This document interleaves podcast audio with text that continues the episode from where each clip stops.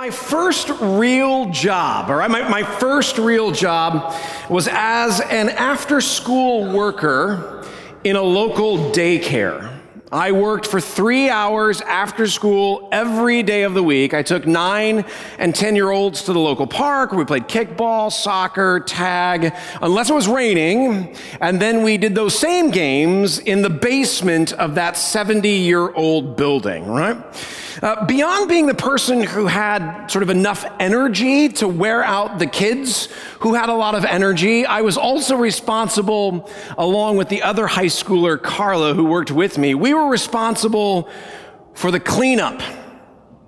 The cleanup at the end of the day, which cleaned all of the center and all that had been happening in the center and to prepare it for the day to come. Now, as a high school junior, I have come across a myriad of smells in afternoon locker rooms, but nothing, nothing could prepare me for the tsunami of stink that comes out of a diaper can.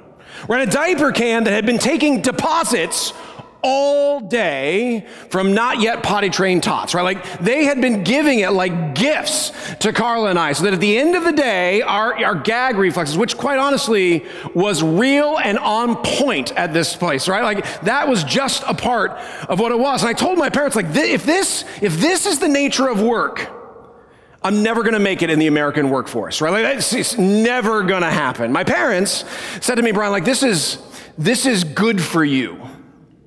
Now, at the time, I didn't believe them at all. Now I've come to realize it probably was actually a very good first job. I went on to serve in food service, I did some lifeguarding, and my favorite, roller skating rink DJ. Yep, that's right. Nobody could skate backwards to the YMCA better than this guy right here. Like, I killed it, man. When you have skills, you need to put those skills out there. You see, Labor Day, Labor Day, friends, this, this holiday that we celebrate over the weekend, it celebrates work. It celebrates the fruit of people's labor. Now, it was, it was first celebrated. Does anyone know where it was first celebrated? All right, New York City, 1882, the Central Labor Union of New York, they organized a parade of thousands of union members from all trades, and it culminated in a picnic for those members and their families. And then in 1894, President Cleveland signs it into law as a federal holiday. And so to this day, we continue to celebrate a holiday that celebrates labor and its fruit. Work, church, get this, work is a good thing. In fact, work is a holy thing. Though if I were going to compare it to all the conversations I've had, people, people rarely describe work as good. Work, pastor, isn't good, they say. Work is, you know, it's work, right? Like it's, it's actually work. And for lots of people, work is certainly not a holy thing. And so the celebration of work, Labor Day, it is a, it is a civil holiday, no doubt, but, but we should ask the question, how are we as followers of Jesus? How, how should we, as those who are growing in Christ likeness, how, how should we, as those who are orienting our lives around the words and the ways of Jesus, how are we supposed to approach work? Like, what is the nature of work? Is it good? And more importantly, is it actually holy? Now, to get at this question, we're going to start at the beginning, very beginning. So, you're going to want a Bible, either the one you brought or the one that's provided there for you. And we are going to the very beginning, Genesis chapter 1, uh, verse 26. Genesis chapter 1, verse 26. Genesis 1, uh, verse 26. Now, as you're getting there, a reminder that we are popping into the end of the whole creation narrative, right? God, Yahweh, has already spoken and he's already brought into existence the cosmos, the land and the sea, the fish and the animals. And then here we are at verse 26. We jump into his creation of humanity. So here we go. Verse 26, Genesis chapter 1. Uh, then God said, Let us make mankind in our image, in our likeness, so that they may rule over the fish in the sea and the birds in the sky, over the livestock and all of the wild animals, and over all the creatures that move along the ground. Now, there, there is, uh, there's a lot here in one verse, but for the sake of time and emphasis, we're going to focus on two things. So, if you're a note taker, if you're a note taker, like you're keeping notes, these are the things I want you to hang on to. Number one, God makes humanity, right, male and female, to be his image. The Hebrew word here, literally icon, to be the, the physical representation of God on earth. Right? There is something unique about humans, about male and female.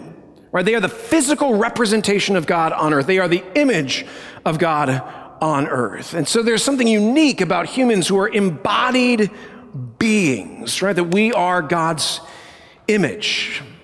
But this is number two. As God's image on earth, right, male and female, we are to, and here's the word, rule right? To rule over the fish, the birds, the livestock, wild animals, and over creatures. Now, if you, if you go into Genesis chapter 2, which is like the expanded version of day number six of Genesis 1, God will also say to humanity, He says, Listen, I want you to listen, work the garden and take care of it. So, what are we grabbing? It's this. Let me recap. God created humans both male and female, to be his image in the world, to be the, the physical representation of God in the world. And as that representation, as that image, we are to rule and work in and over the creation. In other words, like here it is God created us to work before the fall into sin. Uh, what that means is work is a part of the perfected creation. Work is by design a good and a holy thing. Now, the reason, the reason that work is a pain in your uh, foot, right? The reason that it's a pain is because of the fall into sin. It is a result of disobedient and doubtful children. And so God says in Genesis chapter 3 to Adam and Eve, He says this He says, Cursed is the ground because of you. Listen, through painful toil, you will eat your food all the days of your life. It will produce, the ground will produce thorns and thistles for you, and you will eat the plants of the field. Here it is by the sweat of your brow, you will eat your food until you return to the ground. In other words, after the fall, work is going to be hard until you die. Like that, it's awesome, right? Like what a gift from Adam and Eve to you and to me. Thanks, right? That, that's the gift of the fall, right? Work is designed to be good and holy, but because of the fall, it is a pain. It is actually work. Now I know, I, I know uh, that some of you are like, okay, but what are we supposed to do with that? So, so here it is. Even though work is hard, and it will be hard until we die, it doesn't change the fact that God created it to be good. Even though it's hard, and it will be hard until we die, it doesn't change the fact that He created it to be good and holy.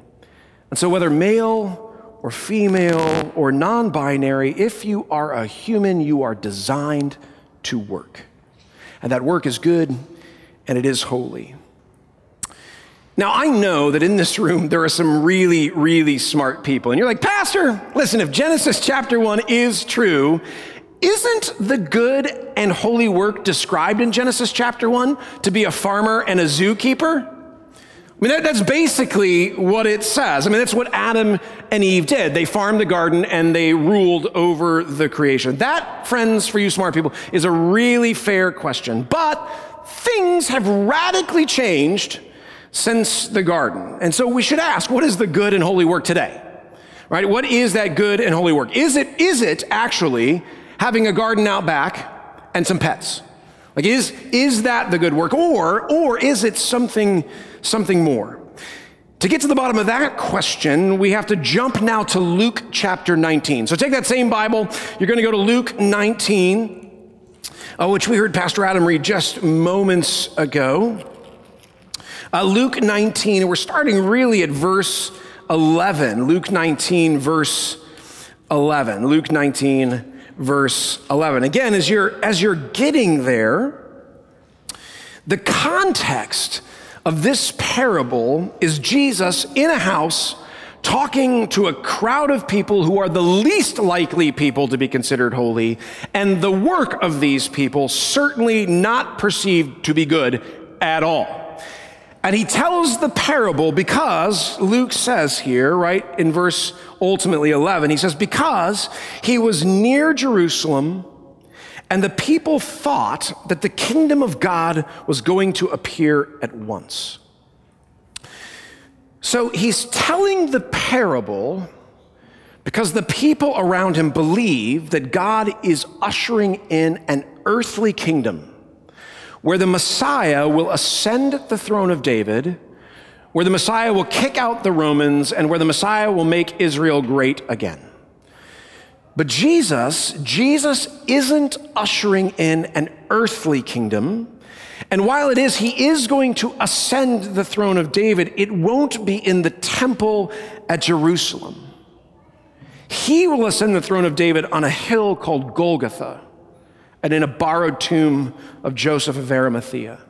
You see, it's in, it's in the work of death and resurrection where Jesus defeats the true enemy of sin and death and the devil. And then, then he will ascend into the heavens where he is crowned king. And he will rule as king until one day we know that he will come back to earth as king.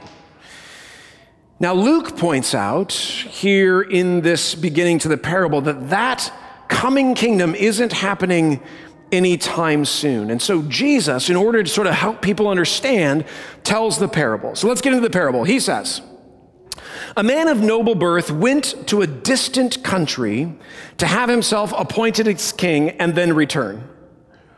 Okay. You, you hear it, right? Like you, you hear what Jesus is saying?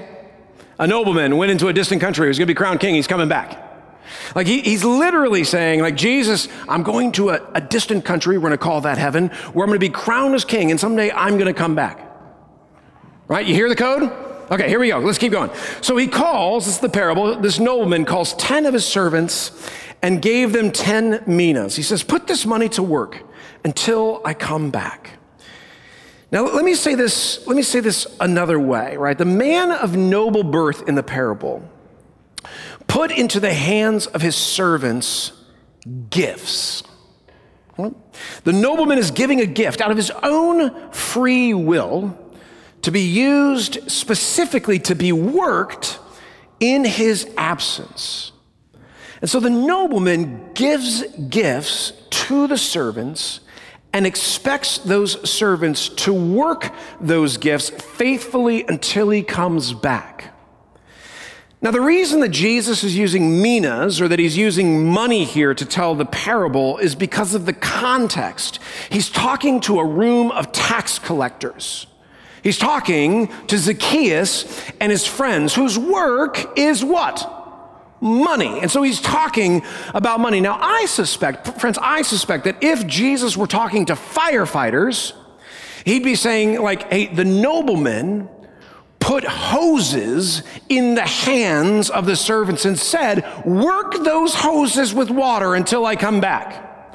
Right? If it were business people in the room, he'd be putting computers and calculators in their hands and saying, Listen, friends, work this until I come back. If he was talking to a group of artists, he'd be putting paintbrushes or pencils in their hands saying, Work this until I return. If, you're, if he's talking to students, he would put schoolwork in their hands and say, Work this until I return. If he's talking to fathers or mothers or caregivers, he'd be putting children into their hands and saying, work this until I return.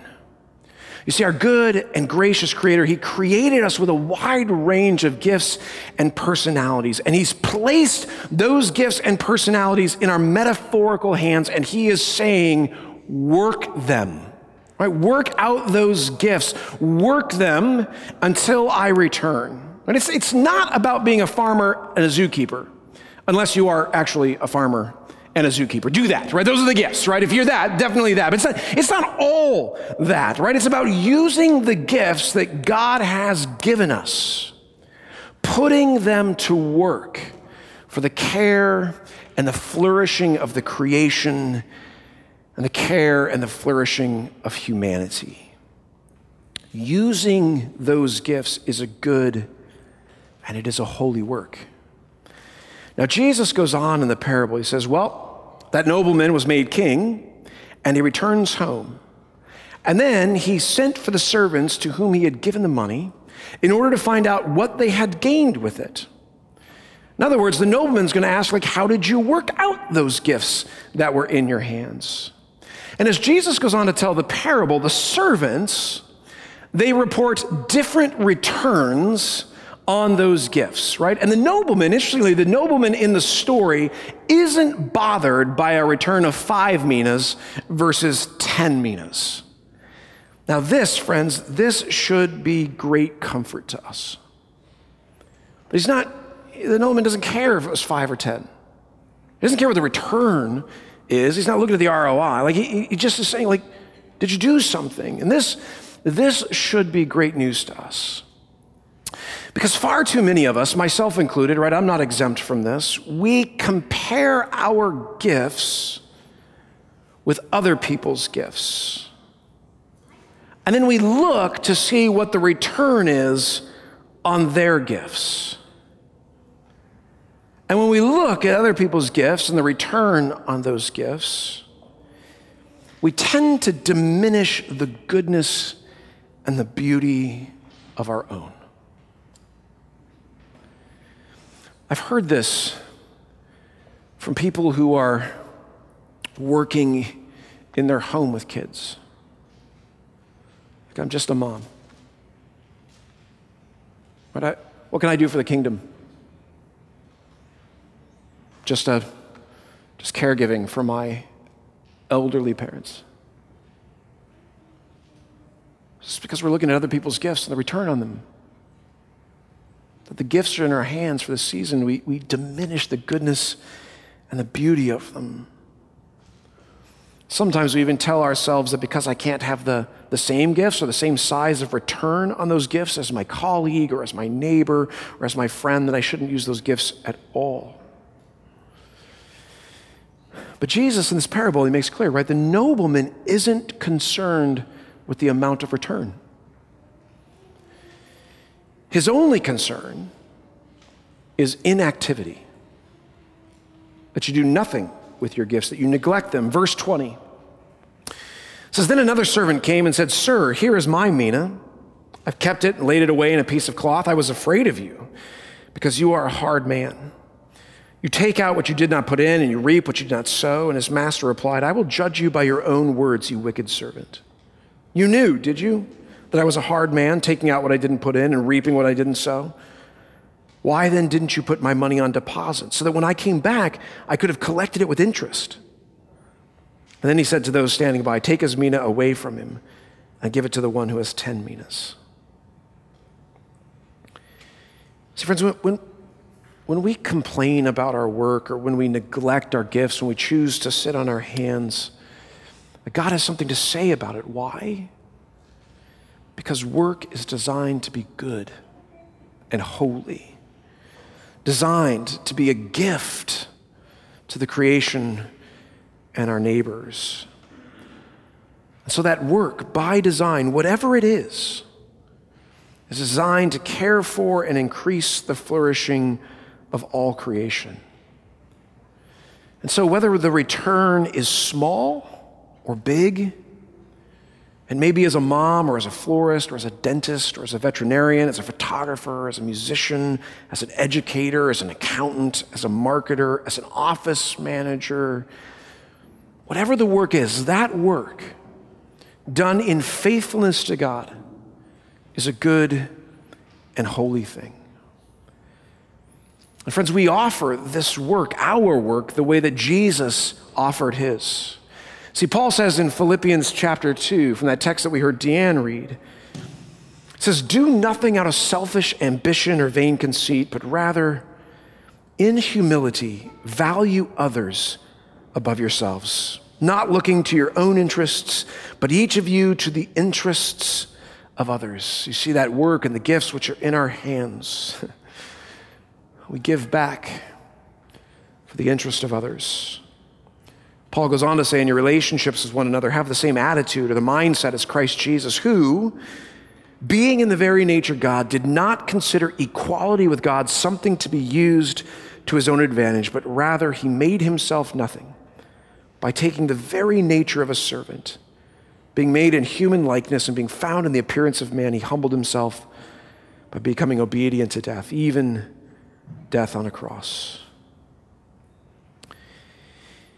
See, Paul wants us to remember that even, even in those moments when we fail to offer our gifts to the service of the creation and our neighbors, Jesus works out his work perfectly. But become obedient to the work that was in his hands. By becoming obedient, right, to the work that was in his hands.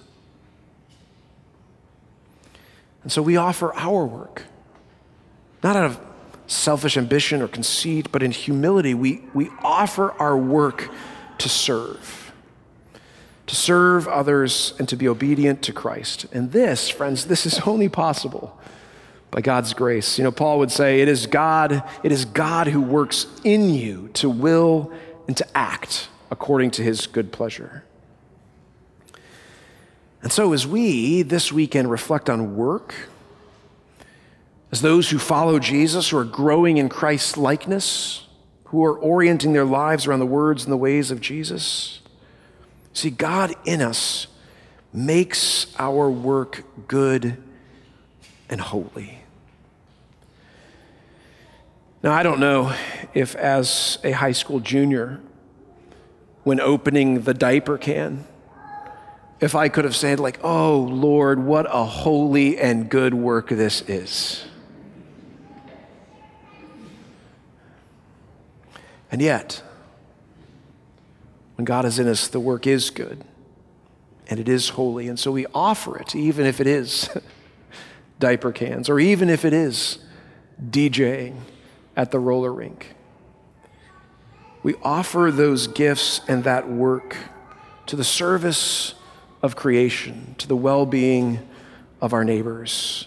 We do so, Paul says in Philippians, without grumbling or arguing, so that we may become blameless and pure, children of God without fault in a warped and a crooked generation. And then, Paul says, you will shine among them like the stars in the sky as you hold firmly to the word of life. Friends, this weekend is a celebration of labor and its fruit. And for us, it is a celebration of God's work in us and through us. So that no matter what that work is, we offer it in service of the creation and of our neighbor. So, as Paul says, we might shine like the stars in the sky as we hold on to that word of life. So now may the peace of God, which surpasses all human understanding, may guard and keep our hearts in Christ Jesus today and every day. Amen. Amen.